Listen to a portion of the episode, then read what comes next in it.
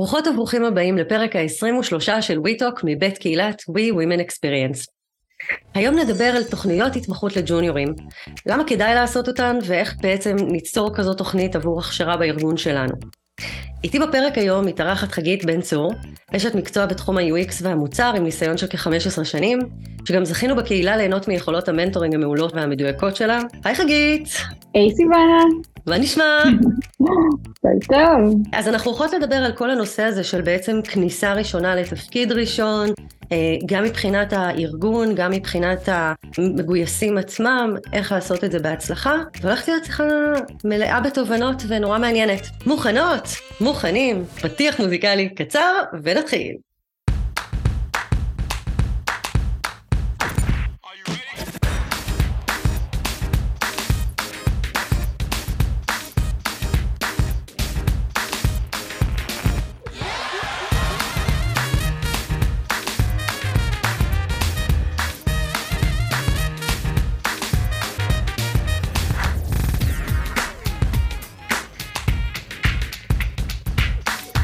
אוקיי, אז לפני שנתחיל, קצת על חגית.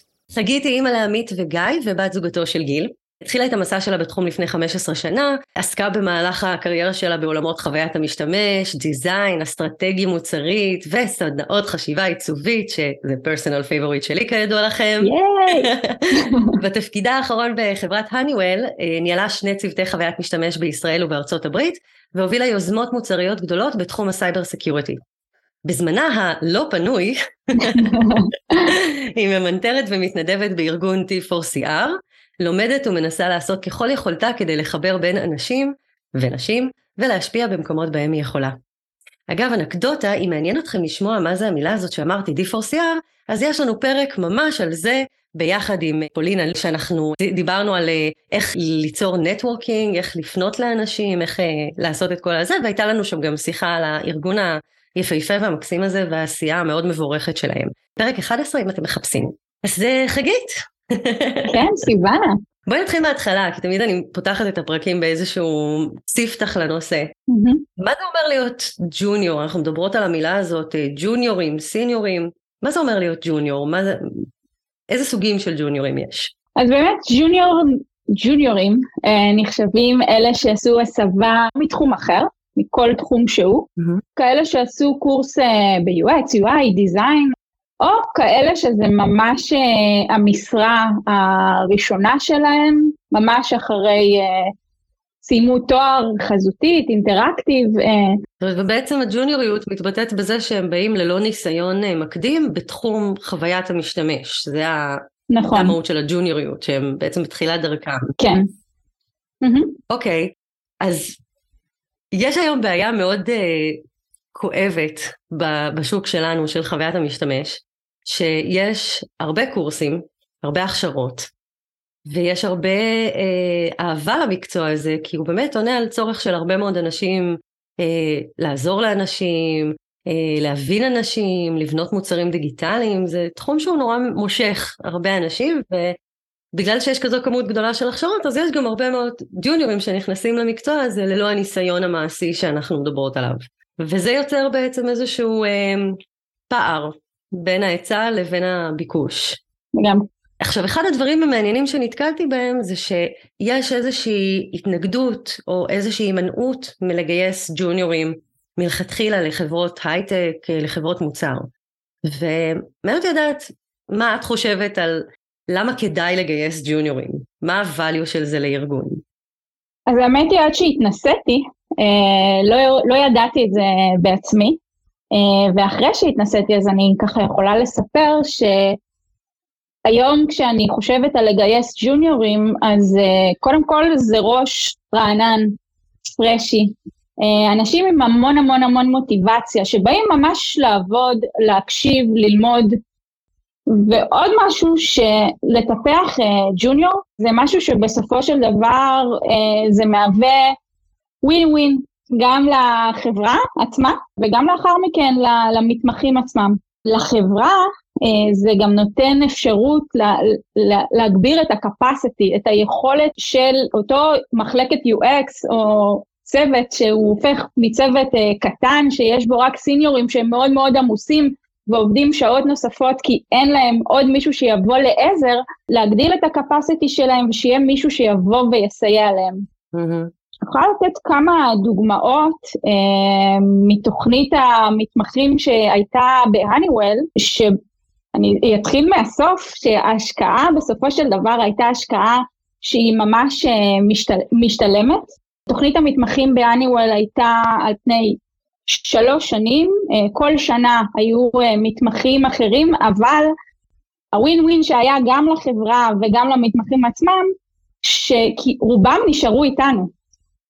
היה לי מקרה של סיניורית שעזבה את הצוות, ומה שהיה מעולה, שאותו המתמחה שהיה כבר מוכן לעבור לשלב הבא, מילא את מקומה. וזה, וזה חסך לנו, גם שיש מישהו שכבר מתוך הצוות, ואני לא צריכה לבוא ולגייס מישהו חדש, אז זה משהו שככה היה ממש ממש טוב, וגם זה שהוא פינה את התקן שלו, עזר אה, אה, לנו כצוות ואישר לנו לגייס מתמחה נוסף. אז היה עוד capacity בעצם אה, בצוות. זה פינת תקן בעצם. כן. אוקיי, אז דיברנו, תכף אנחנו נצלול פנימה לתוך התוכנית הזאת, ש... דיברנו עליה די הרבה בשיחות המכינות שלנו, ואני מאוד מאוד רוצה שנצלול פנימה ותתארי לנו קצת יותר על מה, מה זה, אבל ציינת בהתחלה שאת בהתחלה גם התנגדת ל, ללגייס ג'וניורים. אז למה אנשים לא מגייסים ג'וניורים? זאת אומרת, ממה, אני יכולה לפרוט כל מיני דברים שאני שמעתי, אבל מעניין אותי לדעת איפה זה פגש אותך, זאת אומרת, מה היו ההתנגדויות שלך? לא, לא רוצה לקרוא לזה התנגדויות, אבל יותר אה, פחד שאתה עכשיו צריך ללמד מישהו חדש, שאין לו ניסיון, ושזה ייקח מהזמן שלי, מהזמן של הצוות שלי. אז זה היה בעיקר הפחד, החוסר ניסיון, החוסר בשלות לעומת סיניורים, זה היה החשש העיקרי. שזה, אני, אני רוצה שנייה אולי לשים את זה על השולחן. הרי אנשים לומדים את התיאוריה של הפרקטיקה של UX, זאת אומרת הם, הם באים עם הכלים, עם ארגז הכלים הנכון, זאת אומרת איך לעשות פרסונות ואיך לעשות ארכיטקטורת מידע ואיך לבנות user flows וכל המילים הנהדרות האלה שאנחנו אוהבות בז'רמן. כן. מה שחסר אבל זה בעצם את הידע המעשי של איך לקחת פרויקט ולפרק אותו כדי להתחיל לתקוף אותו ואיך לעבוד עם אנשים אחרים, זאת אומרת איך זה, איך זה עובד בצוות אלה הדברים שבעצם דורשים הרבה למידה בהתחלה, שלא לדבר על הארגון וה, וה, והמוצר עצמו שצריך ללמד הרבה, נכון? בדיוק, זהו, זה, זה לא רק זה, זה לבוא וללמד מישהו את הדומיין, את ה-terms המתאימים. המון פעמים גם נתקלתי שבקורסים לא משתמשים אפילו במושגים באנגלית, מלמדים אה, מושגים בעברית ולא משתמשים בכלל ב terms המתאימים כמו שהתעשייה עובדת. וואו. אז זה ממש גם לבוא ו- וללמד את אותם הג'וניורים שפה חדשה. גם אצלנו זה היה מוצר בתחום ה cyber security, אז זה לא רק ללמד את המוצר את, הס, את שפת הדומיין, את שפת הסייבר, בוא נגיד ככה, כן. זה היה גם להתחיל לדבר איתם בשפה שהם יבינו מבחינת השפה ה-UXית, Job to be done, פרסונות לא, אבל את יודעת, כל הדברים שהם יותר גם היו uh, תחת ה-UX organization uh, הגלובלי שלנו, אז היינו צריכים גם ללמד את זה, פלוס המושגים האניוולים. אז זה המון המון uh, ללמד. כן. כן, זה לא משהו שמלמדים בקורס. אני אפילו שמעתי ממישהי שפנתה אליי כדי קצת לייעץ לה, כי היא עכשיו בתחילת דרכה, ו- ומה כדאי לעשות, איפה כדאי לפנות, איך, איך למצב את עצמה, זאת, זאת הייתה השאלה שלא נשאלה ועליה דיברנו הרבה בתוך השיחה. והיא ממש אמרה את המשפט שלימדו אותם בקורס איך לבנות תיק עבודות. אפילו מבלי שזה היה ממש uh, המטרה של הקורס, אבל לשם הקורס כיוון. כי בסופו של דבר אנחנו יודעות למה זה. כי בלי תיק עבודות, לא, לא רואים אותך, לא, לא מקבלים אותך בכלל אה, לרעיון הראשון. כן, ואנחנו נעשה, אנחנו נחזור לזה בהמשך השיחה אם יהיה לנו זמן, אני ממש אה, חמה על העניין הזה, יש לי הרבה מה להגיד על נושא התיק העבודות והתבנית הזאת שאנחנו מדברות עליה, שהיא באמת... כנ"ל. לא, לא, לא תואמת את המציאות ולא לא באמת מאפשרת אה, העמקה בדברים. זאת אומרת, גם פרסונות, יש משהו נורא... אה, שטוח, שזה בסדר, כי תמיד כשלומדים הרבה מאוד חומר בתקופת זמן מאוד קצרה, אז נותנים את הטעימות והלמידה צריכה להתבצע באופן עצמאי. לא משנה מה את לומדת, באיזה תחום. נכון. אבל יש מין איזה כאילו חתירה להגעה לפעולה כלשהי לתבנית הקיימת בתיקי עבודות ואיך שהם נראים היום, ויש פה איזשהו אבסורד שקורה בעיניי. נכון. אז יש הרבה מה להגיד על זה, ואנחנו אולי, אם אין לנו זמן אז אולי נגיע גם לזה.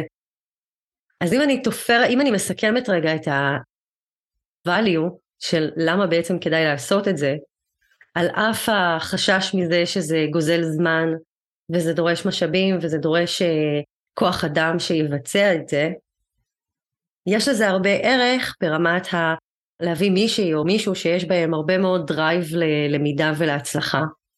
וה drive הזה הוא משהו שהוא כל כך יקר. לגמרי. כל כך כל כך אה, חשוב, בעיקר בתהליכים שאנחנו עושים ב-UX, יש בו המון המון אה, כוח מניע mm-hmm. כדי להשיג דברים, ויש בזה גם ווין ווין. את יכולה לספר לי קצת על הווין ווין? זאת אומרת, מה, מה זה אומר בעצם ווין ווין לארגון? בקרה של, כמו שסיפרתי גם uh, מקודם, שיש לך יותר capacity לארגון, uh, אפילו תהליכי החפיפה שלנו נהיו יותר מסודרים. בגלל שהיינו צריכים להכין תהליכי חפיפה לג'וניורים שמגיעים, למתמחים שמגיעים אלינו, mm-hmm. אז פתאום הסתכלנו על הדיטלס יותר.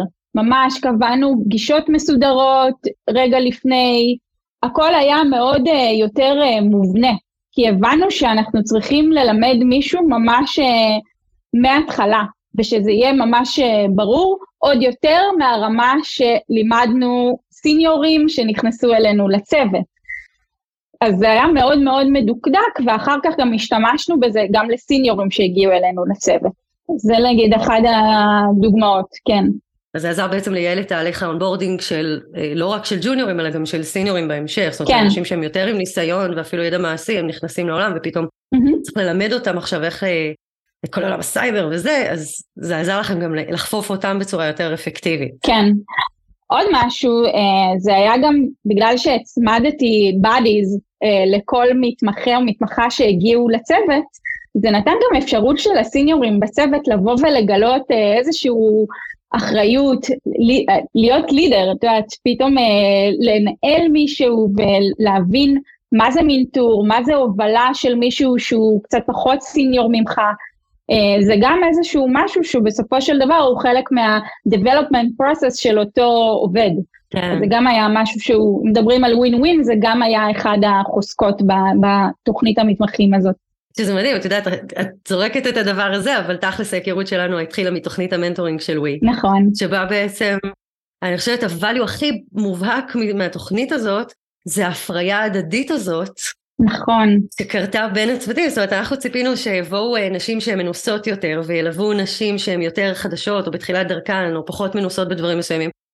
ופתאום גילינו כשעשינו סיכומים בסוף וכזה נו איך היה לכם כזה, גילינו שדווקא המנטוריות למדו המון המון מהמנטיז. זה לגמרי נכון, ואני חושבת שהמתמחים גם שנכנסו אלינו לצוות, הכניסו איזשהו צבע אחר, ממש, כאילו גם מתחומי העניין שהם מגיעים מהם, אפילו, את יודעת, דברים שבכלל לא קשורים ל-UX, אבל value שהם הביאו גם לצוות מבחינת אחת המתמחות, אה, אז היא הייתה יותר אה, מקצועית אפילו באינסטגרם או בפייסבוק, אז היא עזרה לנו בכל מה שקשור אה, למרקטיאליות של הצוות, נגיד. וואו. או מתמחה שהגיע שהוא יותר מעולמות הפיתוח, אז פתאום הוא יכול לבנות דברים ב-HTML ו-CSS, וככה לעשות לנו אב טיפוסים שהם יותר מושלמים ל-usability testing. אז כל אחד בא מהעולם שלו, בגלל זה אני מאוד אוהבת צוותים שהם diverse, אה, וזה בדיוק זה מה שזה עשה, זה ממש זה מה שזה עשה. אוקיי, okay, אז דיברנו על ה-value, והתחלת לספר על תוכנית המתמחים אצלכם ב Honeywell, אז תפרסי לי אותה כזה, איך זה היה נראה, מה, מאיפה זה התחיל בכלל? תוכנית המתמחים ב Honeywell היא לא רק בישראל, היא בכלל בעולם. בארצות הברית תוכנית המתמחים היא רק שלושה חודשים, בחופשת הקיץ של הסטודנטים בכלל. Mm-hmm. הם מגיעים לשלושה חודשים בין סמסטר לסמסטר, בעיניי זה היה ממש לא, לא מספיק, רק ללמד אותם, את המתמחים שמגיעים מדומיין הסייבר היה לוקח שלושה חודשים. אז המתמחים שהגיעו אלינו הגיעו לשנה שלמה, וואו. בתשלום, אה, עם חוזה של עובד, אז ככה זה בעצם אה, התחיל. לא חשבתי על זה לפני, אם להיות כנה, אבל ברגע שירדו כל החששות, כמו שאמרתי קודם, הדרייב התחיל, פרסמתי את המשרה, ופשוט הופצצתי במיליון קורות חיים. אז למגייסים שאם אתם פותחים תוכניות uh, מתמחים, תדעו, אתם תופצצו במיליון קורות חיים, ואתם צריכים לחשוב על איזושהי אסטרטגיה לבוא ולסנן את זה, אבל מאוד מאוד חשוב קודם רגע לפני לבוא ולחשוב מה אתם צריכים בכלל לצוות. כן. איפה, איפה הדברים שחסרים לכם? האם חסרים לכם, אצלנו זה היה מחולק ל-research, design, UX, אז איפה האזורים שהם יותר חסרים לכם? חסר לכם כרגע יותר research, חסר לכם יותר UI, ואז לפי זה לבוא ולראות איזה חוזקות אתם uh, מחפשים לצוות. Mm-hmm.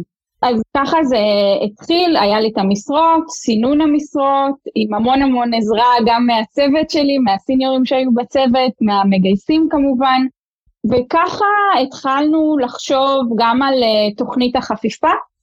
בנינו תוכנית חפיפה מאוד מאוד מסודרת, ואחרי הגיוס, שלקח לא מעט זמן, כי באמת היה חשוב לי כן לבוא ולראות את הגיוון ואת האופציות שיש מבין הג'וניורים השונים שהגיעו אליי. הייתי מקדישה לרעיונות עבודה, ממש עושה ימים אה, שמיועדים אה, לרעיונות העבודה האלה, וגם מאוד מאוד היה חשוב לי לתת את הכבוד לכל אה, ג'וניור וג'וניור שמגיע. Mm-hmm.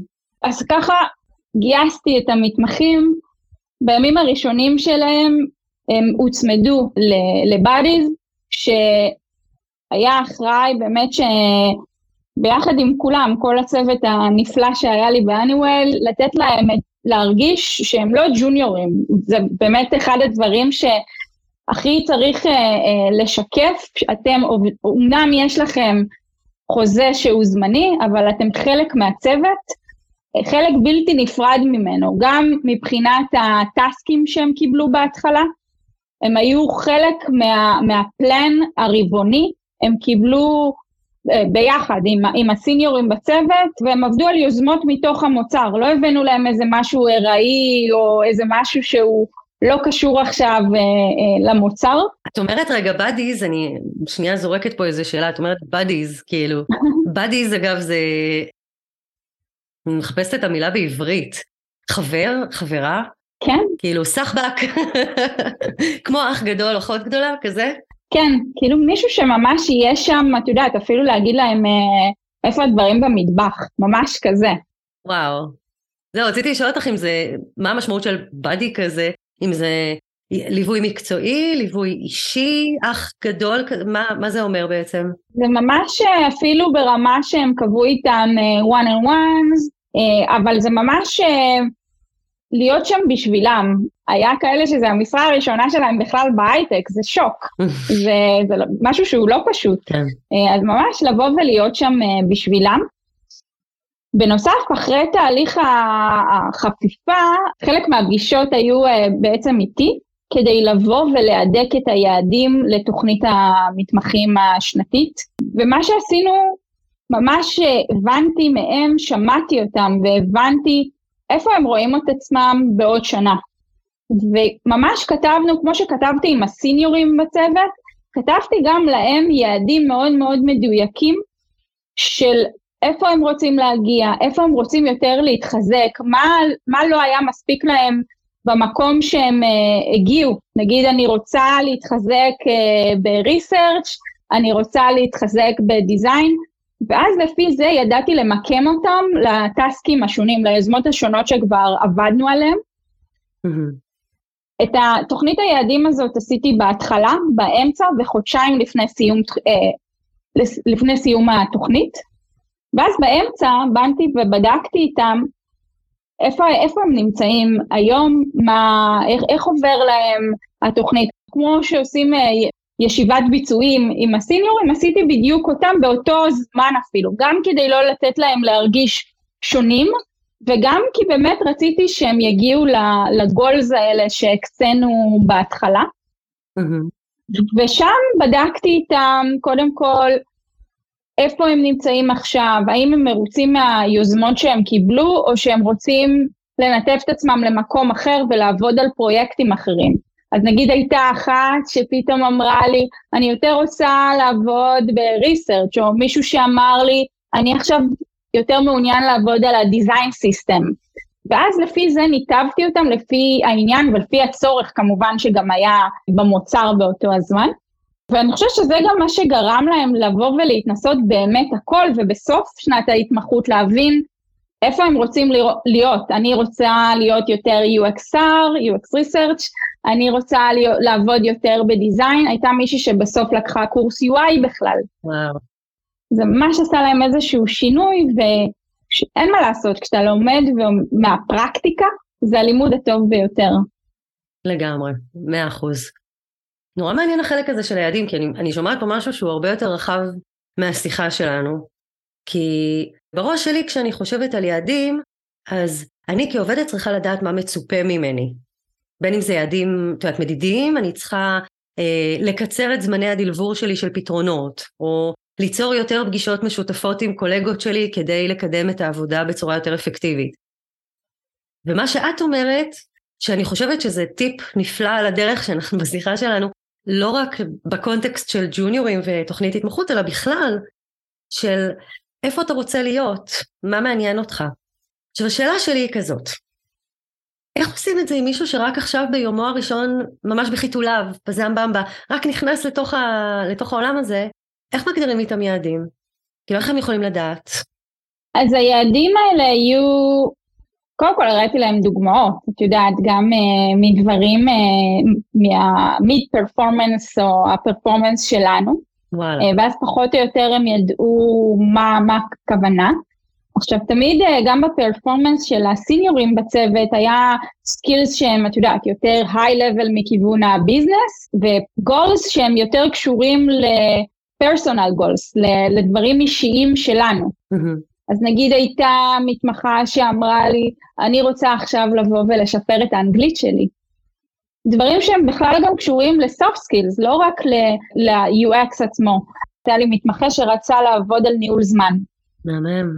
אז עבדנו על זה, עבדנו על זה ביחד, וזה חלק, חלק מ... זה לא רק להיות UXer טוב, זה גם להיות עובד טוב בסופו של דבר, ולדעת לעבוד בצוות, ולדעת לנהל את הזמן שלך, לדעת לעשות אסטימציה לעבודה שלך, זה גם חלק מהלימוד. אה, לדעת אה, להיות סטורי טלר, לבוא ולספר את, ה, את אותו ה prototype אה, בפני קהל, אז היינו, הייתי עושה איתם ממש dry runs על, על prototypes, והייתי נותנת להם להציג, לא לאף senior בצוות, להם להציג, כי זה הפרקטיקה עצמה. סוכר. יש לי שאלה שאולי קצת טכנית, אבל אני מניחה שזה יעלה בראש של אנשים שיאזינו לנו. איך מנהלים דבר כזה בפועל? הייתה לכם איזו תוכנה שהשתמשתם בה, איזו פלטפורמה שעשיתם את זה עליה? מה הכלים שעזרו לכם בעצם לנהל את כל הדבר הזה?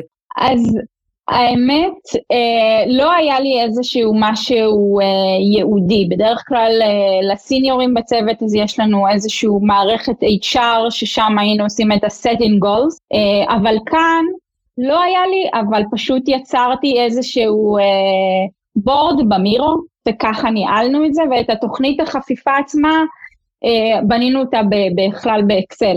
Mm-hmm. כי זה, זה מה שהיה, ועבדנו גם עם ג'ירה במקביל לטסקים שלהם. מרתק, זאת אומרת, השתמשתם באיזושהי פלטפורמה כדי לבנות את התוכנית, שזה מירו, mm-hmm. והכלים האחרים ששימשו אתכם זה, את יודעת, כלים סטנדרטיים של אקסל, אין, אין פה איזה שרביט קסם כזה של איזה פלטפורמה יהודית שמיועדת לתוכניות מנטורים. לא, ממש לא. פשוט לדעת לבוא ולתכנן את זה, אה, ולעמוד בזה גם, זה לא רק או, כן. לבוא ולעשות. ואיך עומדים בזה? איך את מוודאה שאת עומדת בזה? קשר שוטף, כנות ושקיפות עם המתמחים עצמם. פשוט כל הזמן אה, לתת להם להרגיש שהדלת שלך תמיד אה, פתוחה בימי הקורונה. הייתה לי מתמחה שנכנסה, בק... שני מתמחים שנכנסו בקורונה, אז זה היה עוד יותר אה, מאתגר, שבכלל לא ראינו אותם בחודשיים הראשונים. וואו. אז קודם כל לתת להם להרגיש שאומנם הם ג'וניורים ואת אה, מנהלת צוות, אבל הם תמיד יכולים לבוא ולשלוח לך ולהתייעץ איתך. לקח להם, לחלק מהם, קצת זמן, אה, אבל הם התגברו על זה מאוד מאוד יפה והיה לנו קשר שהוא שהיה לי עם כל אחד מאנשי הצוות שלי. אז אני חושבת שברגע שמנהלים את זה בצורה מאוד מאוד שוטפת, כנה, ונותנים להם להרגיש שייכים, זה הקסם פה. זה, זה האופציה הכי טובה. כל תקשורת. communication skills, human skills, בסוף זה הבסיס. לגמרי. אוקיי, okay, דיברנו קצת, נתת ככה קצת אה, זרקת באנקדוטה אה, טיפים למגייסות מגייסים, ואני מאוד רוצה טיפה להרחיב את זה. בואי נתחיל מהמגייסות. אני מתייחסת אגב לא ל-HR, נכון? אנחנו לא מדברות על HR, אנחנו לא מדברות על המנהלים המקצועיים, מנהלות מקצועיות. אוקיי. Okay. איזה טיפים את יכולה לתת למנהלות ומנהלים שמגייסים עכשיו ג'וניורים שיעזרו להם מתוך הניסיון שלך? דיברנו קודם על תיק עבודות. אז כן, גם אני חיפשתי תיקי עבודות אה, שהם יהיו, שיראו על איזושהי, איזשהו structure, על איזשהו תהליך, על ראש אנליטי, אבל לא היה אכפת לי איזה מוצר זה, באמת. לא היה אכפת לי באיזה פלטפורמה זה מוגש. זה בסדר גמור, ואולי המאזינים כאן, אה, המנהלים, המנהלות, לא יסכימו איתי, אבל זה בסדר גמור אם זה גם יהיה PDF, עם case, study שמוצג בצורה אסתטית, בצורה תהליכית, mm-hmm. שמראה על מישהו שיודע או יודעת לחשוב. אה, ו- ולהגיע, להראות איזשהו תהליך שהוא מקצה לקצה. אוקיי, okay, אבל זה טיפ למג... למה אני צריכה לשים בתיק העבודות, או איך הוא צריך להיות בנוי. כן, אבל זה טיפ גם למגייסות בקטע של לא להיות straightforward, את יודעת, עם, עם מה שהתעשייה הולכת, רגע להתגמש ולראות גם את הפוטנציאל שמעבר. נגיד למשל, מקורות החיים, חלק מהמועמדים, אז הם באו עם איזשהו ניסיון פרקטי שהוא מלפני. היה לי מועמד שהוא עבד בחברת אה, אה, וידאו כ front-end developer, אה, והיה לו יכולות אה, UI מדהימות שעשה קורס UX. אז פה כבר ראיתי, ראיתי את הפוטנציאל. Mm-hmm. הייתה לי מועמדת שגם עבדה אה, כמנתחת מערכות, זה הכי מתאים ל-UX, בסדר, אז לא היה לה את הטייטל של UX, אבל לזהות את הפוטנציאל, לזהות אנשים ש... במיוחד אנשים שעשו הסבה, יש לזה value מטורף, לתת לך לתוך הצוות. אני רוצה רגע לעשות פה איזה אנקדוטה שאני שומעת בין השורות. האם מה שאנחנו מדברות עליו, שגית, זה שאפשר לקבל ג'וניורים בלי תיק עבודות? זה מה שאנחנו אומרות כאן? כי אני חושבת שכן. סתם לדוגמה, אה, דיברת על הקורות חיים, אני מעדיפה לראות בן אדם שיש לו כישורי הדרכה כי הוא היה בצופים, או בתנועת נוער אחרת, ושיש לו יכולת הובלה של כל מיני יוזמות, כי הוא התנדב והקים איזושהי אה, תוכנית אה, לנוער. לגמרי. אה, וזה יותר מעניין בעיניי, כי זה מראה על איזשהו skill set, שבתיק עבודות אני לא אראה. נכון. כי זה לא, התיקי עבודות של ג'וניורים, הם לא מכילים את הדברים האלה, כי אין להם ניסיון פרקטי בשטח, אז הם לא יכולים להוכיח שיש להם את זה, על פרויקט שהוא בפרויקט גמר של, של בית ספר, או משהו שהם עשו כזה בחינם. נכון. אז כשאת אומרת אני רוצה, גם אמרת מקודם, אני רוצה לדעת מה הסקילס שחסרים לי בצוות. דיברתי על זה עם שני טל קליטל בפרק 8, בדיוק על הנקודה הזאת של לעשות, לפני שמתחילים בכלל את תהליך הגיוס, לעשות איזשהו מיפוי יכולות, גם ברמה המקצועית. כמה הצוות שלי מקצועיים ומסוגלים במחקר, ב-UI, בעיון, בניתוח מערכות, בכל הארסנל של הכלים שאנחנו צריכים. נכון. ואז לראות איפה יש פער ואותו לחפש להשלים. כן, זה גם נורא תלוי מה היוזמות הבאות גם, שהצוות הולך לעבוד, ואז לפי זה, כן. אני צופה את מה שאני צריכה.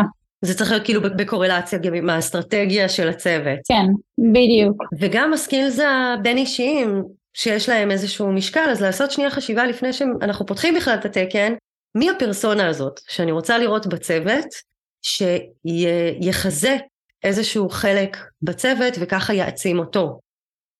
אה, וזה אני חושבת, זאת, זה לא, אנחנו לא חייבים תיק עבודות בשביל להשיא, לראות את האנשים האלה.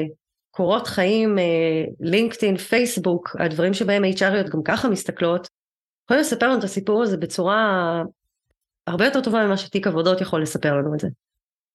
לגמרי, וגם, אגב, דברים מהסוג הזה, אני גם לא בעד אה, מבחני בית. כן.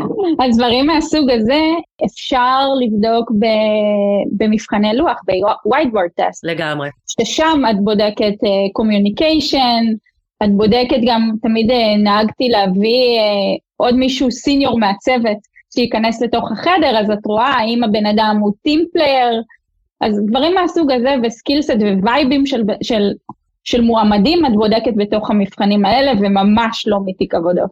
כן.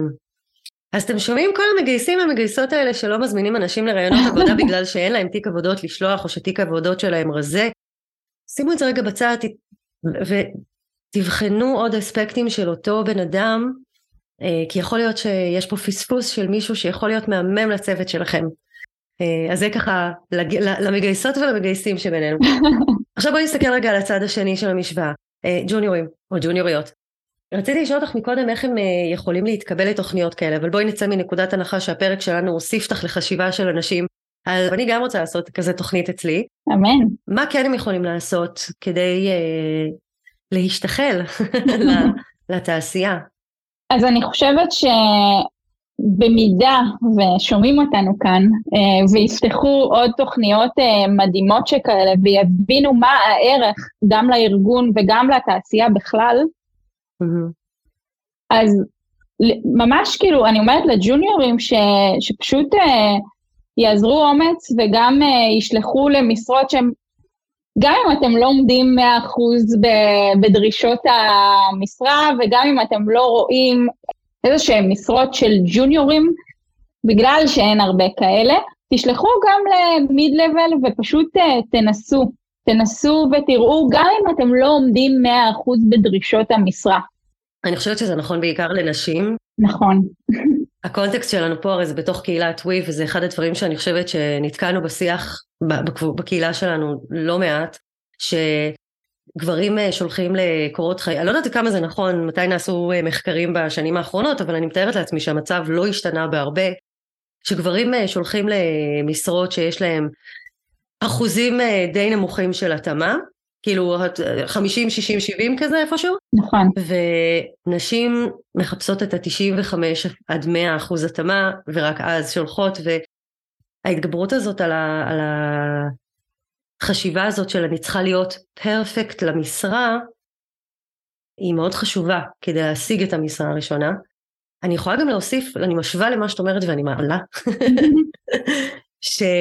אני נתקלתי בלא מעט מקרים שתהליכי גיוס של סיניורים לקחו הרבה מאוד זמן ועל אף שהמשרה עדיין הייתה מוגדרת כסיניור פתחו אוזן וקשב גם, ל, גם לאנשים צעירים יותר ולכן אני חושבת שמה שאת אומרת הוא כל כך נכון כי אתם, אתם באמת לא יודעים איזה הזדמנות אולי יש גם משרה שעכשיו היא נפתחת על תקן סיניור ואולי יש איזה משהו בקנה שמתבשל אתם לא יודעים מה קורה בתוך הארגון ולכן זה באמת נכון אה, לפנות, גם אם אתם לא ממש במאה אחוז מרגישים את ההתאמה.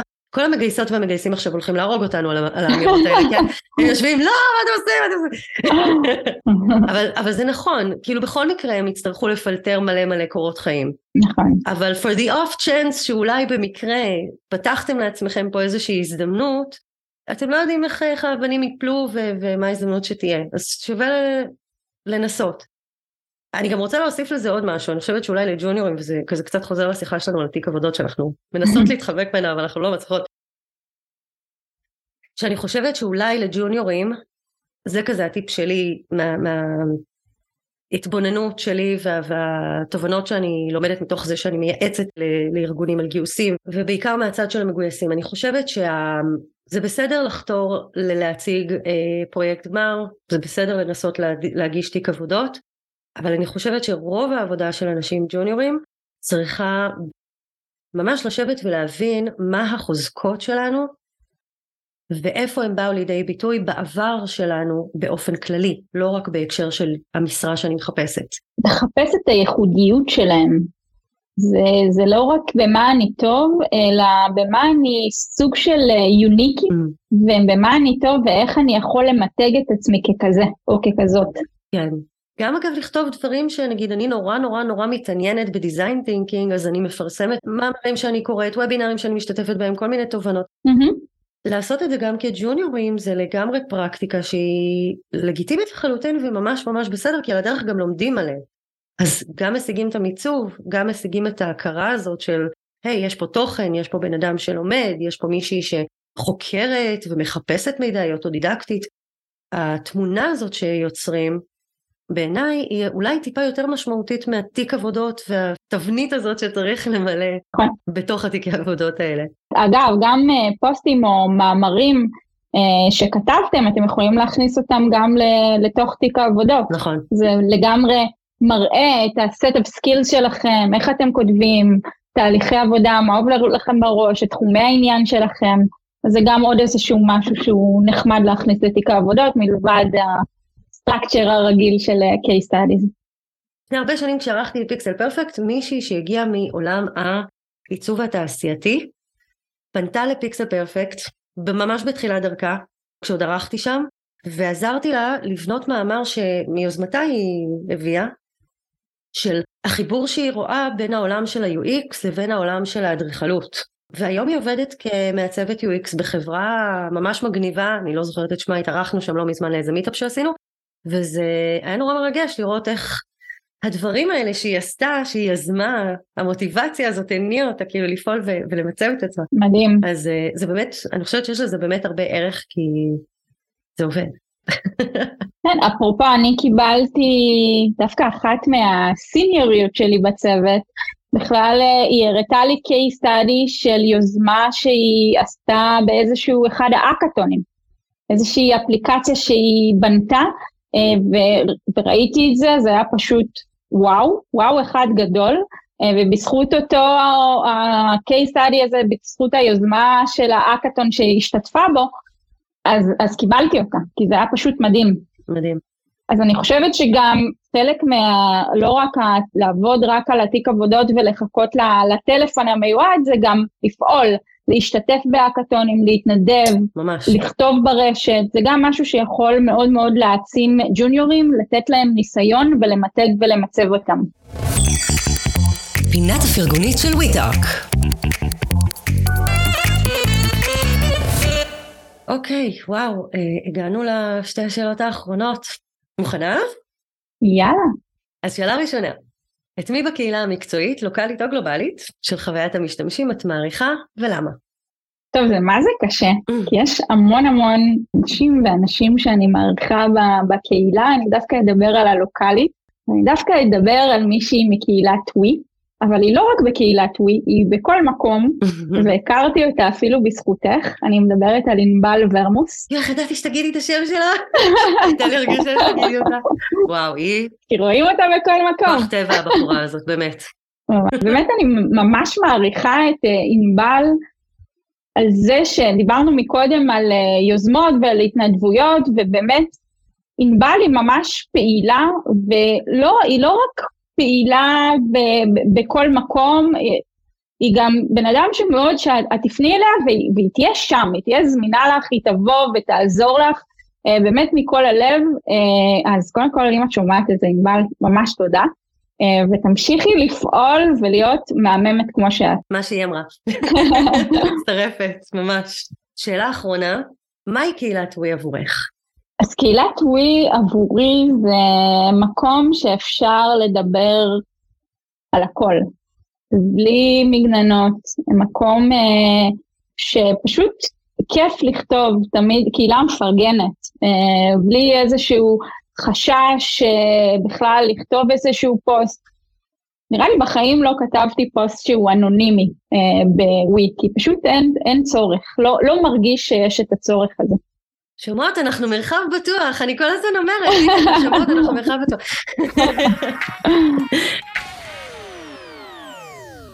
תודה שהאזנתם והאזנתם לנו. אם תרצו לשתף אותנו במחשבות, תובנות ורעיונות לפרקים נוספים, אני מזמינה אתכן ואתכם ליצור איתנו קשר בדף הפייסבוק שלנו, We Talk UX, תוכלו למצוא אותנו בטאב של הדפים. אם שמעתם משהו מעניין כאן בפרק שתרצו לחלוק עם אחרות או אחרים, או אם בא לכם לדרג אותנו כדי שנגיע לעוד קהל נפלא כמוכם, זה יעזור לנו מאוד. אני סיוונה שרלג, תודה רבה חגית שהצטרפת אליי היום, זה היה מרתק. תודה לך, היה כיף.